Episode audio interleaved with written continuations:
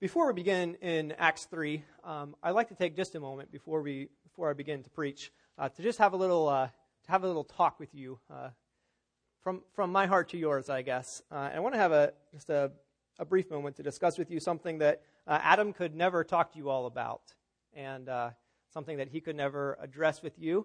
And this will just be between us because he's not here, so he doesn't need to know about this. But something Adam could never talk with you about would be uh, would be Adam, and uh, so I want to have just a brief word with you uh, about Adam.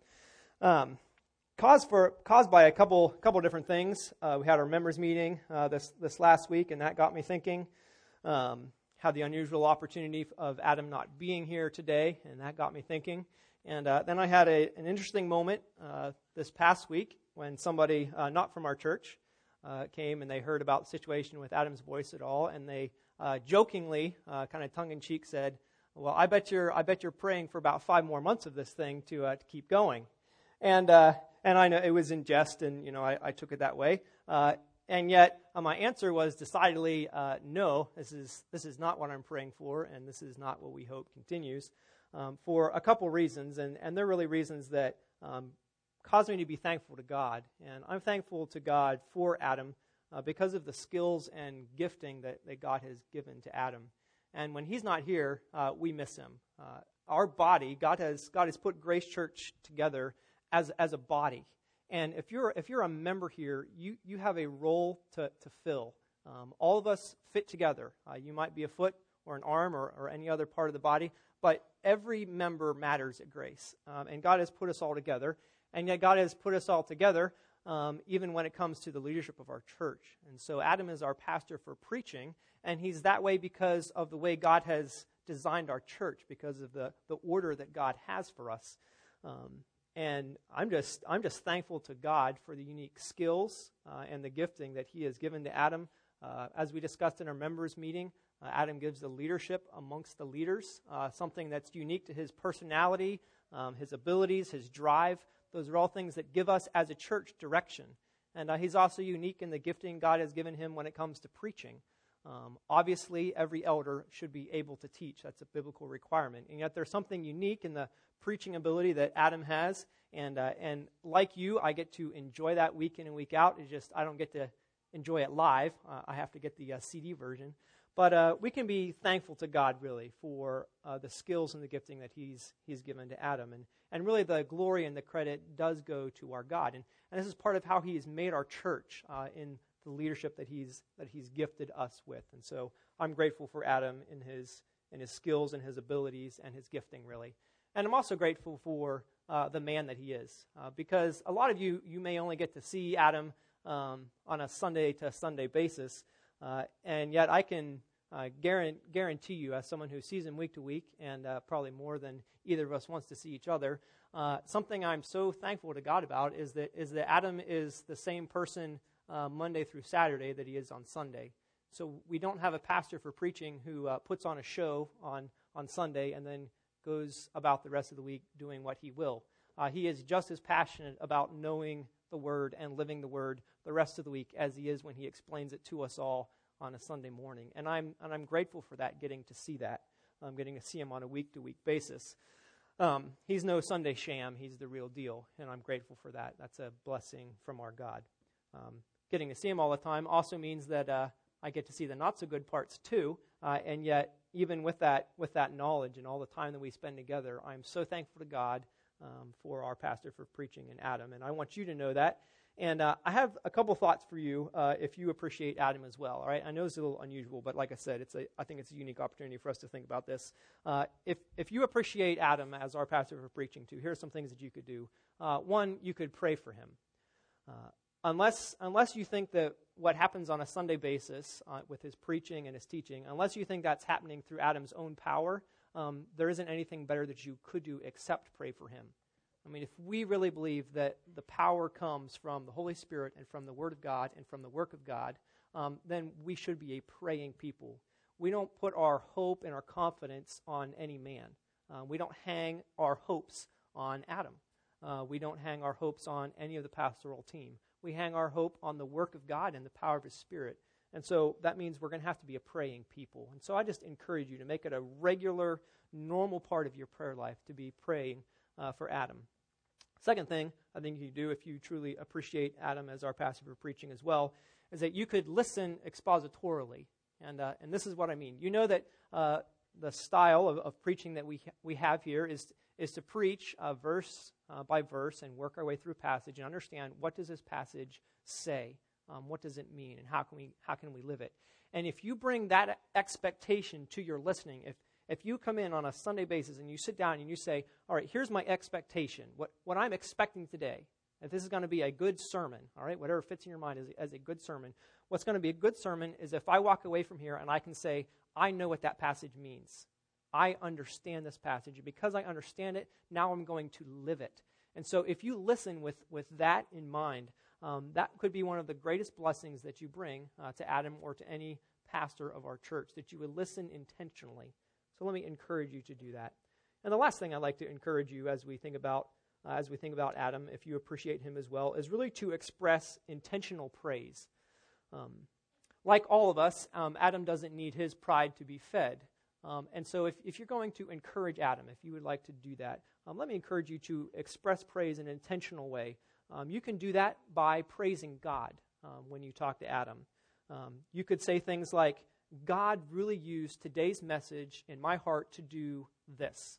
Instead of necessarily saying, that was a good sermon, um, which is a, a kind thing to say, but, but perhaps even a better thing is to praise God because of the sermon that you've heard. So, so we give our thanks to God for what He's done. And so we say, I'm, I'm thankful to God for how He used the message. Um, we could point to Christ and the gospel of grace in our praise. And so you could approach Adam and say, I saw more of Christ's character today in this passage when you pointed out the following. And so the praise is going, it's pointing to Christ and to the great gospel that we have. Um, and another way to give intentional praise, a third way, would be to elevate the Holy Spirit in your praise. Uh, you could say things like, Today, the Holy Spirit really struck me with this piece of information from this passage that I never really, I never really saw before. And the praise and the credit goes to the Holy Spirit for what He's done through the leadership and the preaching pastor that He's established for us. Okay? So let me just encourage you uh, to think about um, ways that you can um, appreciate Adam and show your appreciation. I think that's right and appropriate. Uh, and at the same time, um, where we, we understand that God is the one who is at work and we pin our hope and our trust in God and the work that He's doing. So, for instance, uh, today it is not God's will that Adam preached to you. Uh, today it's God's will that, that I preach to you. We can be thankful uh, no matter what God is doing, He's always doing the best thing for our good. Um, and yet I thought while I had a moment while Adam is out and about um, that expressed my thankfulness uh, for him. And um, I'm so grateful to be part of the team that is serving you and to be um, serving alongside of Adam. And I really think we should be praying for him. Um, we, we do pray that uh, his voice return sooner rather than later. Some of you may, may uh, not be aware, but Adam's had a, uh, a voice issue that's kept him uh, down, probably not down as much as he should have been since he preached last week. But uh, and he's still having trouble with his voice, so he has a couple of appointments coming up, and hopefully they'll figure out what's going on. But I pray for that daily, and I hope you will as well. Okay? So there you go. That was my sermon before the sermon. But we're here this morning for Acts chapter number 3. Okay? Acts chapter number 3, if you're already there. Because of the uncertainty of whether Adam will be back next week or not, I'm actually planning on preaching for the next two weeks, and hopefully it will only be this week. I'm praying for that. But um, planning otherwise. And so I'd like to, to begin a message to you today on the gospel according to Peter. Um, and today we're going to look at, at the gospel specifically when it comes to the crucifixion. And then, Lord willing, um, I won't be here next week. If we were, uh, we would talk about the gospel according to Peter when it came to the resurrection. But today, the gospel according to Peter, the crucifixion. Every society loves a good story. Uh, and this has been true of all human societies from the beginning of time. Uh, it's true in our society. Um, we're coming up on the time for uh, the summer blockbusters. Uh, movies are a big deal, they're a big industry in our country. Um, stories and movies are something that people gravitate to and that they enjoy. Um, there are still some of us uh, in the United States, I, I know it because I see the New York Times bestseller list. There are still some of us who are just as happy with a book in hand and uh, I'm one of those people. But uh, whether it's a story in a movie or a story in a book, we love a good story, don't we? That's not just true about our society, uh, it's also true of other cultures as well. Uh, you could go back earlier in American history and you could find carvings on walls that tell a story. You could go across the world to other cultures and, and you could read stories on the, on the inside of Egyptian pyramids. It's, stories have been a part of, of every culture that has ever existed. Uh, there are some places where they don't write their stories down, but they actually pass their stories down from generation to generation verbally. And, and the f- generations know ancient, ancient stories because they've been told over campfires and, and in houses for years. God has just made us to enjoy a good story. And yet, no story is more important than the one we consider this morning. And in fact, it's the story that we consider this time of year as you can see even from our decorations uh, today, which I don't even know where the, who, uh, who brought these or where they came from, but I do appreciate them. Uh, today is what's typically referred to as Palm Sunday, uh, the, the story of the Passion Week of our Christ.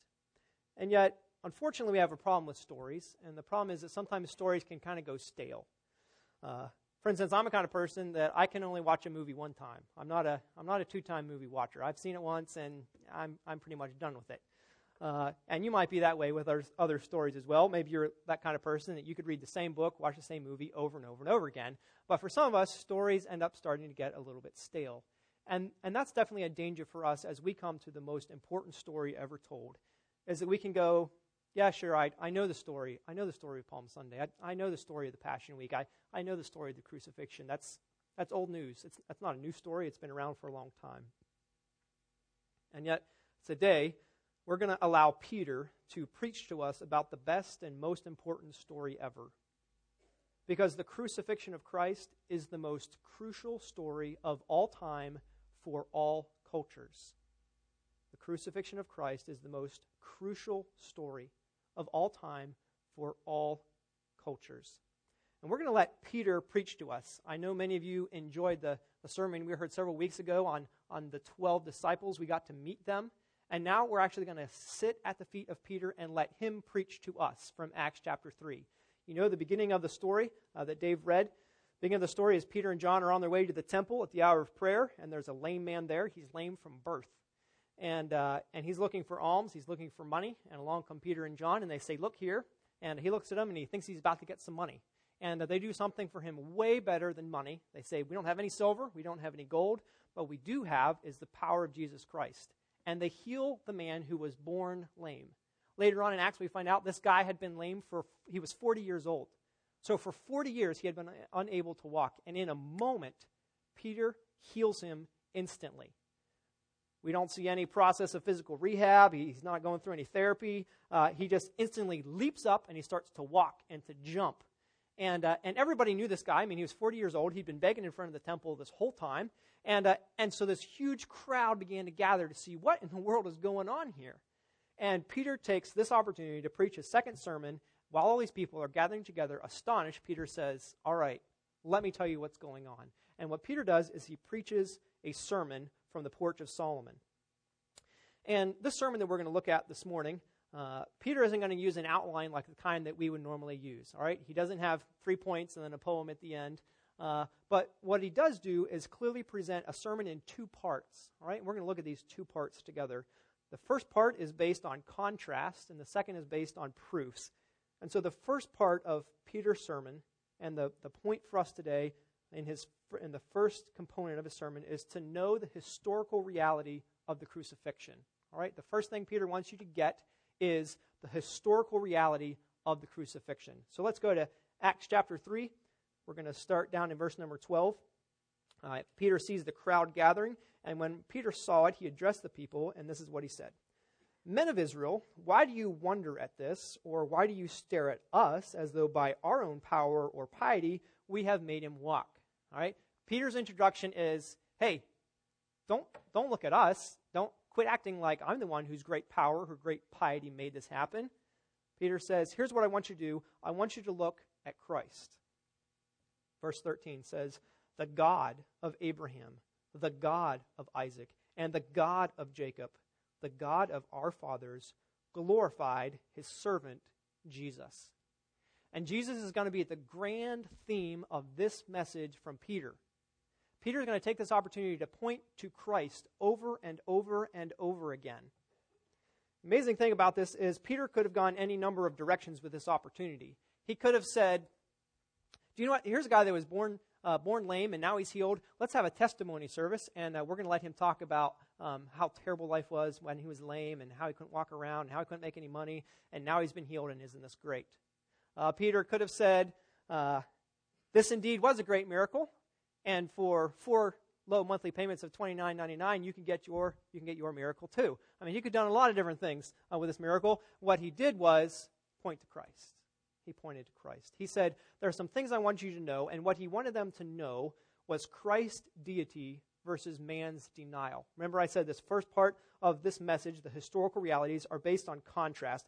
And so Peter's going to set up the contrast between the deity of Christ and the worth of Christ and the rejection that he received.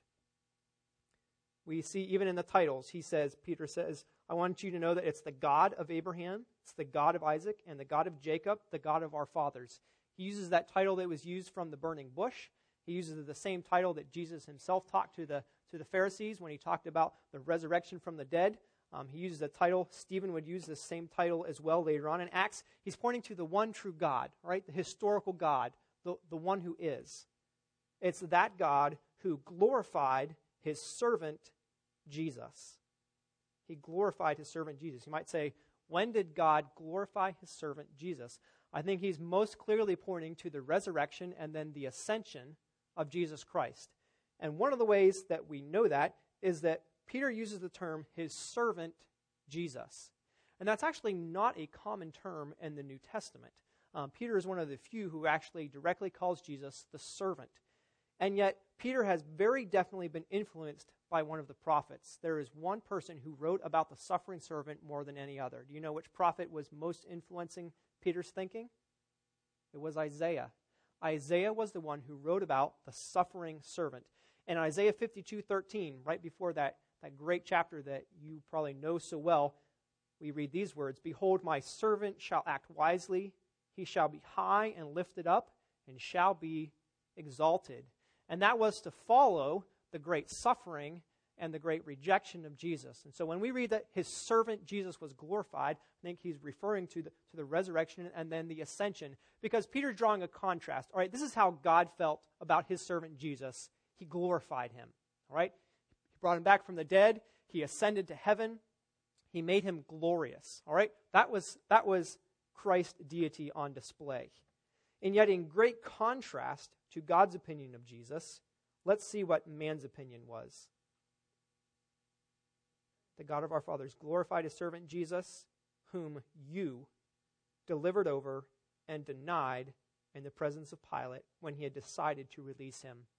Peter starts talking about the historical realities of the crucifixion, and he says, Here's what happened Jesus was deity, and then you, that word is emphasized in our text in the original. You could just like underline that you. Um, Peter wasn't messing around. Peter put the full, full weight on his hearers. He said, You guys, you all, the people that are looking at me right now, you, what did they do? You delivered over and you denied this glorified one, this great one, the servant. You denied him in the presence of Pilate when Pilate had decided to release him.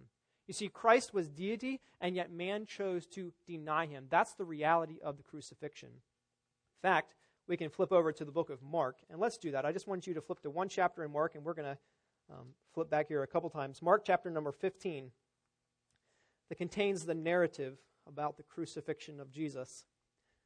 Mark was under the influence of Peter when he, when he wrote his letter. We know that he was a, a follower of Peter. Mark was not one of the disciples, you know. Uh, he wrote his gospel under the influence of Peter. And we read this in Mark 15, verse number 1.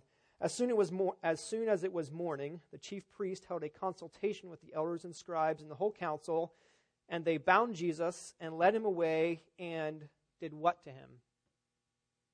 Delivered him over to Pilate. All right, exact same word. This is what Peter says. You guys did this. You delivered him over to Pilate. And Pilate asked him, Are you the king of the Jews? And Jesus answered, You have said so. And the chief priest accused him of many things. And Pilate again asked him, Have you no answer to make? See how many charges they bring against you. But Jesus made no further answer, so that Pilate was amazed. We have the record, we have the story of the crucifixion of Jesus. And the story is that even though he was divine, man chose to deny him. And these very Jewish people chose to deliver him over to Pilate. Back in Acts chapter 3, Peter continues to just stick it to the people that he's preaching to. Uh, this is very in your face. You delivered him over. You denied him in the presence of Pilate. Verse number 14, but you, he's using that same emphatic, I'm talking to you guys right in front of me, you denied the holy and righteous one, and you asked for a murderer to be granted to you. And we find that recorded as well for us in Mark chapter 15. Starting in verse number 6, we read, Now at the feast, he, Pilate, used to release for them one prisoner for whom they asked. And among the rebels in prison who had committed murder in the insurrection, there was a man called Barabbas. And the crowd came up and began to ask Pilate to do as he usually did for them. And he answered them, saying, Do you want me to release for you the king of the Jews? For he perceived that it was out of envy that the chief priests had delivered him up. But the chief priests stirred up the crowd to have him release for them Barabbas instead. And Pilate again said to them, Then what shall I do with the man you call the king of the Jews? And they cried out again, Crucify him. And Pilate said to them, Why? What evil has he done? But they shouted all the more, Crucify him. You see, this is the historical reality of the crucifixion. Here was Jesus, who even Pilate said, This guy didn't, he didn't do anything wrong. Uh, Peter says he is the holy and righteous one, a term that is reserved for God. This holy and righteous one, the one who had done no wrong, you denied him. In fact, you preferred a murderer over him. In the Jewish mind, they said, We would rather condemn an innocent man and release the guilty. You see the great contrast that's here between the sinner and the righteous? Here's another one of those contrasts that's all throughout the beginning of the sermon. You have the holy and righteous one, and you have a murderer. And what happened in the crucifixion is the people said, okay, we'll, we'll take the murderer. Go ahead and let him off, but kill this righteous one. Let's get rid of him. They didn't want Jesus, but they considered it a favor to have a murderer released. This is an amazing contrast with the deity of Jesus and the denial of man. And this is what actually happened to our Lord. A, a vicious, murdering criminal was chosen over him to be released, even though Christ was the holy and righteous one. The contrast continue in verse number 15. Again, Peter is saying, You, and you killed the author of life. Kind of a funny, a funny irony to read killed and author of life together. Peter says, You decided to kill the one who actually started all life. He was the author, he was the beginner of all life. So, Jesus, who was the creator, who, who made all things that exist, you decided to go ahead and kill him. Another amazing contrast. Jesus began all life, and at the crucifixion, we decided to kill that one. This is the historical reality of the crucifixion. Jesus was divine, and yet he was chosen to die. Crucifixion was chosen for him. There is an amazing and sad reality at the crucifixion. We don't want you, holy and righteous one. We don't want you, author of life. We'll take a murderer, we'll take a killer, but you, you can be crucified. There's a second great contrast in this passage, and that great contrast is between man's ignorance and God's intentions. Look down uh, look down in verse number 17 as Peter continues the sermon. He says, Now, brothers, he calls them brothers. That's an amazing thing. After pointing them and saying, You killed Jesus, you're the one, you denied the righteous one, you denied the holy one. He says, Now, brothers, fellow countrymen, I know that you acted in ignorance, as did also your rulers. Peter says, I know that you did not understand that Jesus was the Messiah. You were ignorant in what you did. In fact, we even know from the cross, one of Jesus' sayings from the cross was, Father, forgive them. Why? They know not what they do. They are ignorant. They cast lots to divide his garments, but they didn't understand what they were doing. The Jews did not understand that the one they were killing was their Messiah. An interesting contrast, though, is that the Jews didn't know what they were doing, but God did. Look as we continue on in verse number 17. I know that you acted in ignorance, as did also your rulers, but, the contrast, what God foretold by the mouth of all the prophets that his Christ would suffer, he thus fulfilled.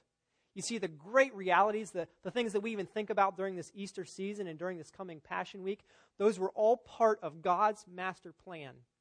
He was fulfilling the promise from the prophets, he was fulfilling what he said he would do. So while man was being ignorant in what they were doing, God was working out his plan. It's a beautiful thing. It's a great thing. This is the historical reality of the crucifixion that all of the events from the betrayal of Jesus that night from Judas uh, to, the, to, the, to the way his disciples ran from him and betrayed him, to the way he died on that cross and yet never had a bone broken, the way they, the way they took his clothes from him and gambled over them, all these things were foretold in Scripture. The Jews didn't know what they were doing, but God knew exactly what he was doing. This is the great historical reality of the cross. And I think you know the story. You, you know the details of what happened at the crucifixion. And yet, we cannot leave this crucifixion story on a, on a factual plan, plane. This, this cannot be just about facts. I, I know some facts about the crucifixion. If allowing the story to get stale to us is a danger, so too is just leaving it as a story. Uh, it's a nice thing to remember. Uh, there are lots of stories we like, and, and this is a nice story. If that's all it is, we miss the point because Peter is going to turn the corner in verse number 19, and he's going to move from the historical reality to embracing the theological ramifications of the crucifixion. Yes, it's true. All of the events that we even remember, particularly this time of year, those are true and they're part of God's plan. And yet there's a purpose to all of these. There, there are some, there's a theological significance to what happened at the crucifixion, and that significance is, first of all, a saving purpose. There is a saving purpose in the crucifixion. Verse number 19 says, Repent, therefore, and turn again that your sins may be blotted out. You see, the Jewish people's ignorance did not excuse them. They didn't get off the hook because they didn't understand. The fact that God's sovereignty was at work and this was God's plan working out, it didn't excuse them for what they had done. There was only one recourse left for them. Because the crucifixion is true, because, because they denied and killed the Lord Jesus, there was only one response that should have followed. And that's what Peter says. He starts out verse number 19 with it. You should repent. He doesn't excuse them. He doesn't say it's allowable. He says you need to turn away. You need to, you need to go a whole different direction. Instead of being somebody who says, yes, we'd rather have Jesus killed and have him murder, you need to turn a whole other direction and say, I will receive him as my Messiah and my Savior. He says, repent and turn. He, those two words uh, mean virtually the same thing. They're two different words, but they have the same idea. Repent and be converted. You need to, you need to turn directions. Uh, when I'm explaining this to the kids, uh, I usually get a coin. Right? And, uh, and I have a coin, and uh, on heads, uh, I have a kid stand over here holding up a sign that says sin. All right? And I have another kid stand over here, and he's got the tail side, and over here it says God. So we have God over here and sin over here. And, uh, and I get a volunteer, and I have him face the sin sign because I tell him we're all born in sin. We're all heading towards sin. No one's born walking towards God. We're walking away from God. And I give him the coin. And I say, all right, flip the coin. And uh, he flips it over to heads. And heads means I'm going to turn away from sin. So he turns 180 degrees and he's going away from sin, which means he's going towards he's going towards God. If, if he flips it and he gets tails, he says, "Okay, I need to turn to God." That means he has to turn away from sin. All right, either way, either way you slice it, repentance means turning away from sin and to God. That's the gospel message that, that you have to turn your back on your sinful ways, on your sinful ideals, and you have to turn to God. And there is a great blessing that comes with that repentance and with that saving purpose. In fact, there are three great things that Peter talks about in this passage. First of all, he says, Repent and turn again. First of all, that your sins may be blotted out. That's the first great blessing that comes from this crucifixion. If you repent because of the crucifixion, your sins will be blotted out. We've talked about this before here, um, but when we're talking about blotting out, we're, we're talking about completely removing any bit of writing. Um, they would have written oftentimes just on the surface. It could have been easily wiped away, or else they would have written on skins that, that, that writing could have been erased. It's gone. Your sins can be blotted out today. it comes because of the crucifixion. That is a reality of the crucifixion. Your sins can be blotted out, they can be gone if you will just repent. Peter says there's more. It's not just that your sins may be blotted out and all the great blessing that is for us, but also that times of refreshing may come from the presence of the Lord. Uh, that phrase has caused a lot of different argument. What exactly are these times of refreshment? Peter doesn't go on to elaborate, um, and yet I, I think the best way of understanding the times of refreshing that come from the presence of the Lord is that God doesn't just save us and then leave us. He doesn't say, all right, your sins are forgiven, and uh, all, all is well. He actually continues to bring us spiritual blessing after spiritual blessing. Paul said that all of the promises of God are yes in Jesus. And there is an ongoing refreshing that comes from our God. And yet, Peter doesn't just look at the present. He doesn't just say, in the past, your sins were wiped away. In the present, you have blessing. He looks to the future. Did you know that the crucifixion has future ramifications for us? Look at what Peter says that he may send the Christ appointed for you, Jesus, whom heaven must receive until the time for rest- restoring all the things about which God spoke by the mouth of his holy prophets long ago. Peter says, Look, Christ isn't Christ isn't here anymore. He's, he's returned to heaven. But if you will repent, if you will become a Christian, if you will become a believer, then one day in the future, God will send back the Messiah appointed for you, Jesus. We're talking about the great promise of the second coming. That's what is going on in this verse. Peter would pick up this theme later in 2 Peter, and he would, he would remind uh, his readers in 2 Peter that a day with the Lord uh, is like a thousand years, and a thousand years is one day. The Lord isn't slow to fulfill his promise, as some people count slowness, but he is patient toward you, not wishing that any should perish, but that all should reach repentance. And the day of the Lord will come like a thief. The heavens are going to pass away, the heavenly bodies will be burned. Since all of these things are true, what sort of people ought we to be in lives of holiness and godliness? And then listening to this verse. All right, this is exactly what Peter's saying in, in Acts 3 waiting for and hastening the coming of the day of God. Right? There is, there is a way that people can wait for and actually hasten, hurry up the second coming. And that is by receiving this gospel message. You see, Christ will never return until every one of his are saved. Until the last chosen one is actually a believer, our Christ will not return. And yet, when the fullness of that time is, when everyone who is to be a Christian becomes one, our Christ will return. It's a great promise. There is a future hope for us because of the crucifixion. Our Christ is going to come back and he's going to save everyone who he intends to save. So there is a great saving purpose in the crucifixion. And there is a great scriptural promise as well. The crucifixion was God's purpose, but he was also fulfilling his promises, and that's the end of Peter's sermon when he starts talking about Moses in verse 22. He says, Moses said, The Lord God will raise up for you a prophet like me from your brothers. You shall listen to him in whatever he tells you. And it shall be that every soul who does not listen to that prophet shall be destroyed from the people. That's a quote that everybody in his day understood was referring to the Messiah. And so Peter applies this to Jesus. He's talking about the Moses like prophet was Jesus. You see, there was a promise from as long ago as Moses that one would come who would be the deliverer, who everybody had to listen to. And if you didn't listen to, you would be destroyed. Peter adds more argument, not just Moses, he says, but verse 24, and all the prophets who have spoken, from Samuel and those who came after him, also proclaim these things. All right? Uh, in the Jewish mind, the, the Old Testament was split up into three different categories. You have the law, and the prophets, and the writings.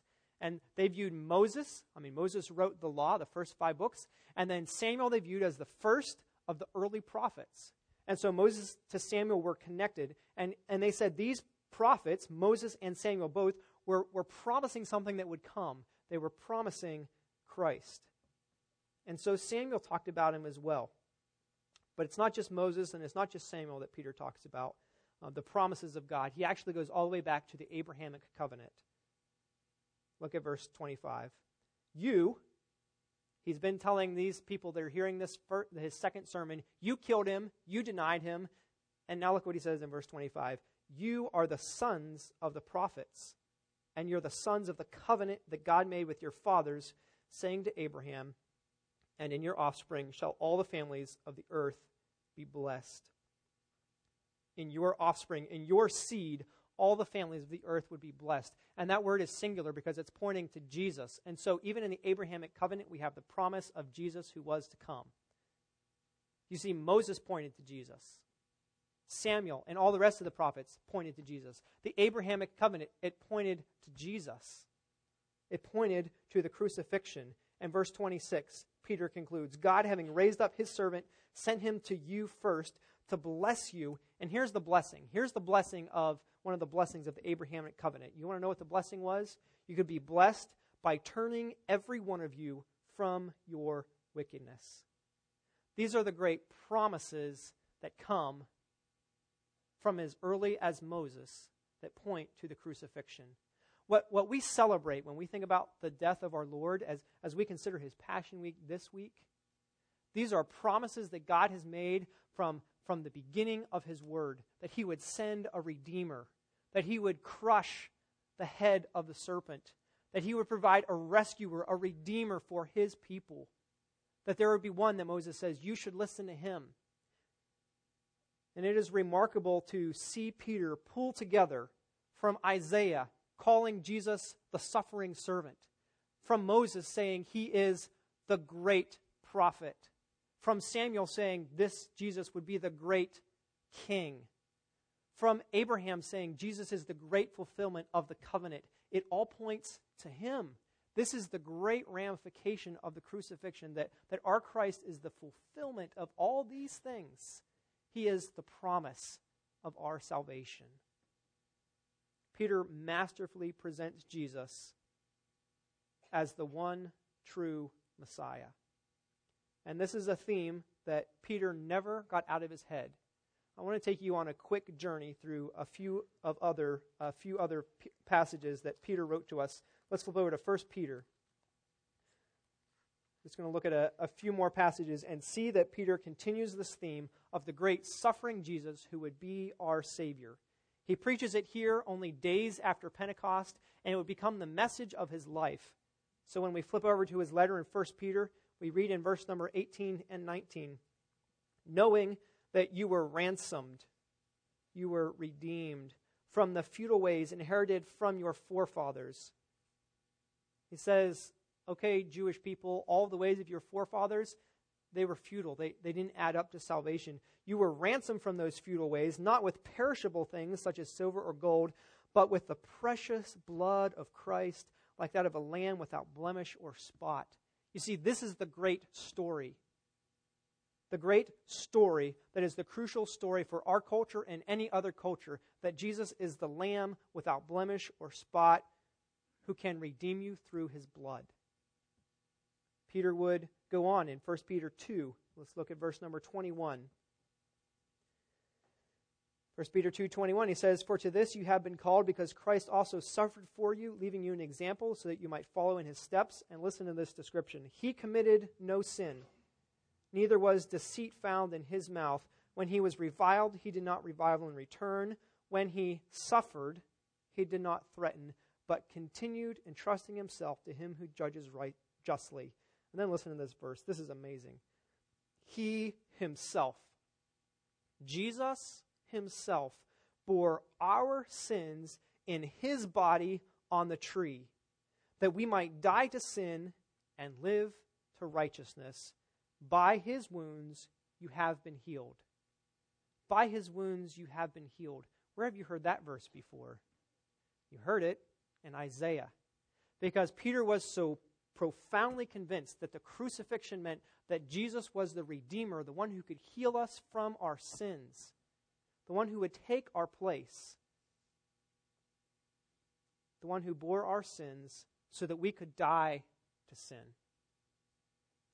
One more verse in 1 Peter 3, verse number 18.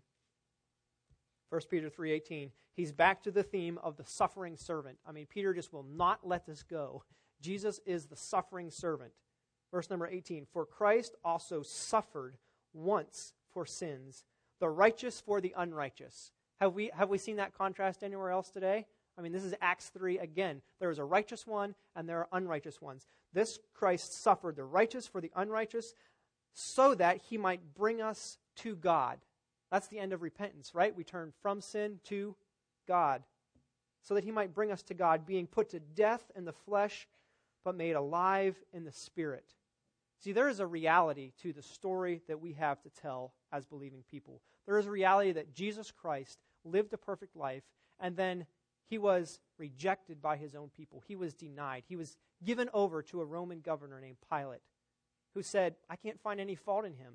And yet, the Jewish people rose up and said, Crucify him, crucify him. And Pilate said, Fine, I'll wash my hands. You do what you deem best.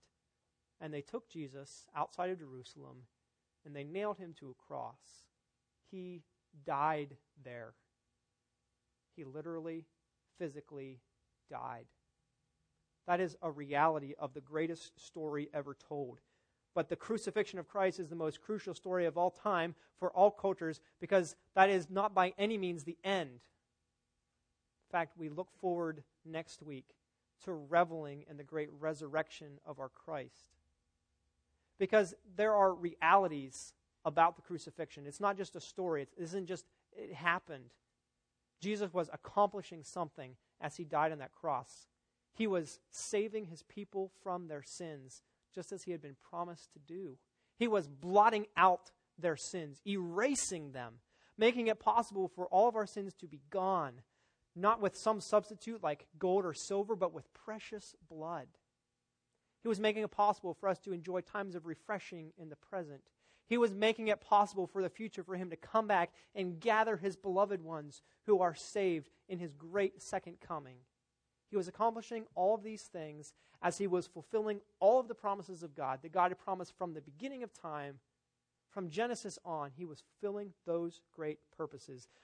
That's the theological reality of what's happening when we celebrate the crucifixion, when we remember it. So, so what? So what for us this morning? What's what's the point of of this story? You need to we need to understand today, and let me encourage you to understand that the gospel is under attack today. If we read on in Acts from Acts 3, we'd get to Acts 4, and you'd find out that as soon as Peter finished this sermon, you know what happened? He was immediately arrested. Opposition arose instantly, and instantly the gospel was attacked. And instantly the religious, religious leader said, Okay, you can do whatever you want, but whatever you do, quit preaching. Just stop, all right? Uh, we'll let you do whatever you want as long as you stop preaching. And, and the, Peter and the others said, Look, we have to obey God. Um, we are witnesses to this reality. And that was a reality from the beginning of this sermon that the gospel would be under attack, and yet that's a reality in our day as well. Now, you know that the world is the world is no friend of grace, right? I mean, you know the gospel has always been under attack from the world. Um, in our day, we have seen a rise in what is called the new atheism, as a whole new generation of atheists have, have brought another array of arguments to the table to say, okay, this is still just as much hogwash as it always was. There are still those people who flat out deny the Christian gospel. There are still those competing religions uh, that continue to say this message isn't true and the story is insignificant. There is still the rise of Islam in our day, one of the fastest growing religions uh, that exist on our planet there are attacks from the gospel from without. And yet, tragically, there are attacks on the gospel from within. In fact, just this week, um, from within the professing Christian people, I read multiple really discouraging accounts and reports of the gospel being under attack under the banner of, of Christian religion. Right? We should expect it when it comes from, from the world. But when it happens from Christian religion, it is all the more sickening and saddening. You need to understand the gospel is under attack because of immorality. Immorality is an attack on the gospel. So, anytime you have a Christian church or a Christian group who claims the gospel and then they publicly profess following any kind of sin, that is an attack on the heart of the gospel. I read an account this week um, about the Episcopal Divinity School. Um, Episcopalians would still claim the name of Christian. Uh, they just they just appointed their new dean. Uh, her name is Katherine Ragsdale, and uh, in one of her sermons that is freely available and that she can, continues to report, uh, she made this great claim Abortion is a blessing, and our work is not done. She preached an entire sermon, and the point of it was there's great tragedy. Uh, there's tragedy when a woman becomes pregnant because of a rape. Uh, there's tragedy when a woman is, is in poverty and she's pregnant and she can't take care of her baby. And that's such a sad thing. Uh, you know, there is, there is tragedy in the world when we expect uh, women who are in a nice relationship that they, they have to have their babies. That's, that's such a sad thing. But the good news is there's a blessing. And the blessing she purports is abortion. All right? That is, that is immorality under the guise of the Christian religion. And that you have to understand that as an attack on the gospel of the good news. That's an attack on all that we know and, and hold dear when we talk about the crucifixion. That's the kind of thing that Jesus died to rescue us from. So it's an attack on the crucifixion of Christ. And immorality is rampant in the Christian church today. Easy believism is an attack on the gospel. I read something else this week. It was a bad week for me reading stuff. Uh, Easy believism is an attack on the gospel. I read an account about a church that's uh, very popular and very well known, and what they want to do is uh, they wanted to have a Saturday where they had more people become part of their church than happened at Pentecost. All right, so their goal was get more than 3,000 people baptized and members of the church in one day. All right, and they had on the internet three requirements. Three requirements for, for you to become uh, baptized and be part of the church. You know what they were? Number one, open your heart to Jesus. Number two, take this class. And number three, become a member. All right? Now, that church may have explained a lot more fully that first point, number one, but if there isn't any more clarity to becoming a Christian than open your heart to Jesus, then we have an attack on the gospel. See, anytime you have a costless Christianity, anytime you, you can get this salvation in order to just better yourself and, and have yourself a better life now, and, and all of that easy believism stuff that is rampant. Every time we deny the lordship of Christ and salvation, we have an attack on gospel truth. And it makes this great story, the story of the crucifixion, that, that we think about now in a special way, it makes it so pointless and worthless. It's an attack on the gospel itself. And this is under the banner of, of Christian religion. Ecumenicism is an attack on the gospel. Because you see, our problems when it comes to the gospel are not just out in the world somewhere, they're right here in our own community. And so I picked up my paper this week and I read that you can go to the, on Friday, you can go to the pageant service um, presented by the Holy Family Catholic Church.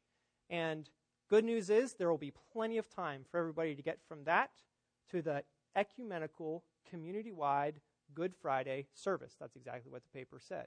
Okay? Now, now, listen, folks, you need to understand, as people who think that the crucifixion is the greatest story of all time for all peoples, that all of that is an attack on the gospel. You need to understand that when we open our arms to any religion and to every religion, we have to sacrifice something. And you know what that something is? That something is the gospel. That's always what goes under the name of some kind of superficial unity and, and let's, let's all get along. Do you know what we start ignoring? We start ignoring doctrine and we start stop actually thinking about what the crucifixion means. What the crucifixion means is that there isn't any salvation any other way except in Christ. He is the only way to have your sins forgiven.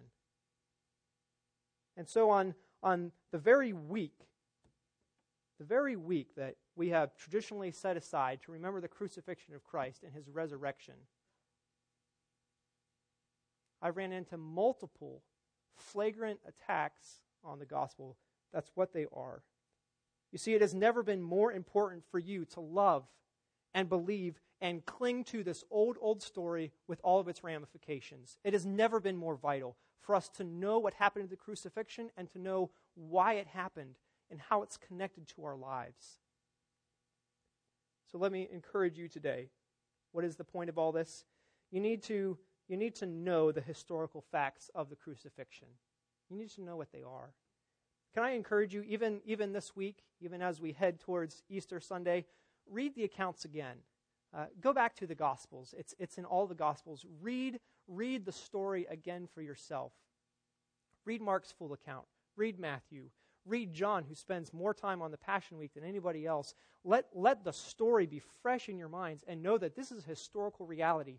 You have a very real Christ who, who came here in a body, and he willingly gave that body to be sacrificed on a cross for your sins. Know that account. We should be a people that whenever, whenever we're asked, what are, what are the facts of the gospel? Can you give me the details? That we can instantly go, I know these details and I love these details. We need to know the facts of the gospel. But secondly, we need to embrace the theological ramifications as well. The gospel is not the, the basics of Christianity, all right? It, it isn't like something that we learn and then we leave behind. Uh, it's not the ABCs in the sense that, well, I learn my ABCs and then I never go back to them, all right? The gospel is the beginning, and it is the middle, and it is the end of everything it means to be a Christian, all right? So it isn't like, yeah, okay, the gospel is for my salvation, and then I get to, I get to move on, all right? The gospel is everything to us. This crucifixion story, it is what our whole present and our whole future hangs on. It's what your hope of sins past forgiven, it hangs on this account of the crucifixion and what it really means. So embrace the theological realities of this great crucifixion and of this great gospel. That's going to mean personal belief from you. Not enough for us to just say, I know these facts, I know these things that are true, I, I think these things are true. The gospel demands of us, just like Peter demanded from his readers, it demands a personal response. He told his readers, You must repent. And the same thing is true for us. There must be a personal response of belief and of repentance at this great, great story of crucifixion. And I would hate to assume that every one of us in this room this morning have, have personally placed your complete trust and confidence in this message because it is so easy for us to misunderstand the gospel message, for it to have been a, a cultural understanding, for us to have failed to, to realize that Jesus died as a substitute for us, for us to assume that we're making it to heaven on the goodness of our parents or the goodness of our town or the goodness of our church. There is only one way for your sins to be blotted out, and that is for you to personally place your confidence in Jesus as the Messiah to embrace the details of the crucifixion and say, that's true, and it's true for me, and the only way for my sins to be forgiven. Not just that happened, but this happened, and it's the only thing I bank my eternity on. Personal belief. There also has to be practical living if we are going to embrace this greatest story ever told. We have to live differently beloved, we have to live differently if we embrace this gospel message.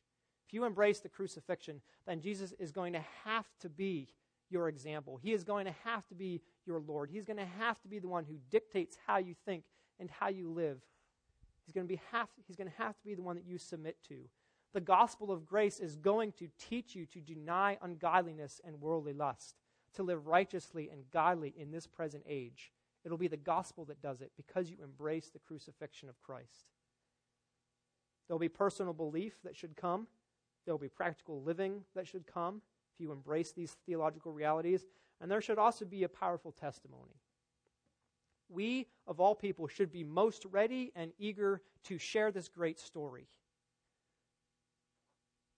It's sometimes easy for us to be defensive about the gospel and the gospel under attack. But perhaps a, a better question is how eager are we to share this great gospel message?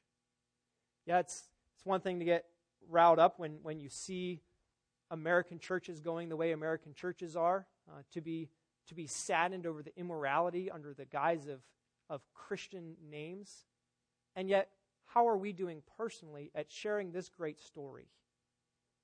How many of your, how many of your neighbors know that you believe that all of the all of the historical details about Christ are true and that that's where you bank your hope of salvation. And in fact, that's what you want them to believe as well. How many of your coworkers understand that that you're not trusting in your church attendance even though you go to church, that you're not trusting in being a good person although you're trying to obey your Christ, that your hope isn't in those things, when it comes to salvation. Your hope is in Jesus Christ and in Him alone. How are we doing at sharing the, the greatest story, the most crucial story of all time for all cultures? Because if we're really convinced that this is true, if we're really convinced that the crucifixion is necessary, that, that it happened in history and that it has significant impact on our lives, then we will be the best evangelist and ought to be the best evangelist. Like Peter, we ought to testify to this reality. All right? This message, this story, should change our lives. And that's why I say it's the most crucial story of all time for all cultures. There are lots of stories that we enjoy, and, and they're a nice story, and they're fun. But there is no story like the true story of the crucifixion that radically alters everything about us. It changes our perspective of life, it changes our perspective of eternity, and it changes how we live. Is the gospel, is, is this great story that Peter preached to us today about the crucifixion of Christ, is it changing you? Let's all pray.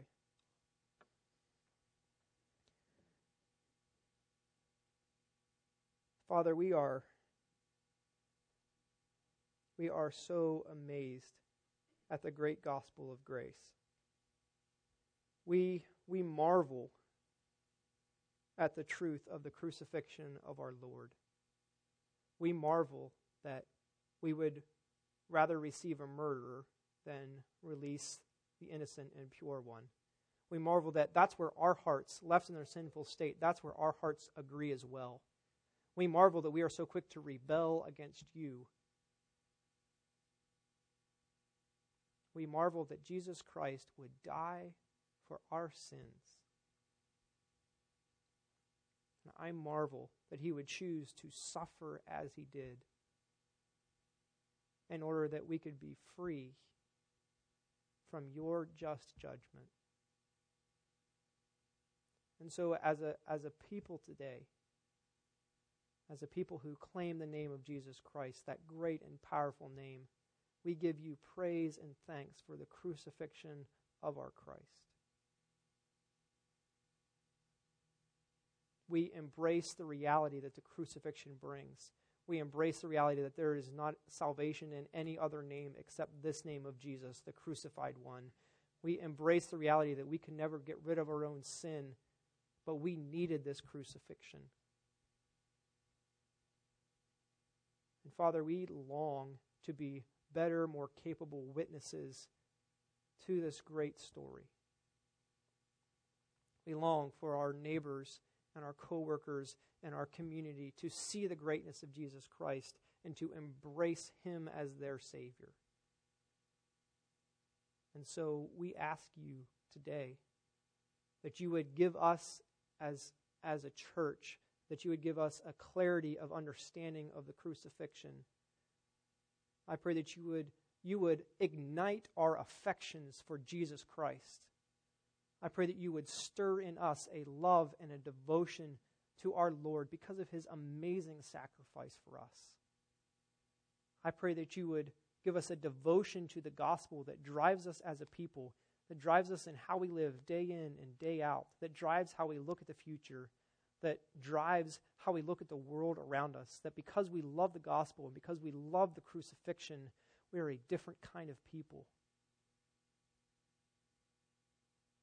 Father, I, I pray that if there's someone here this morning and they haven't personally trusted in Jesus as the crucified one for their salvation, I pray that your word would do its powerful work in their heart.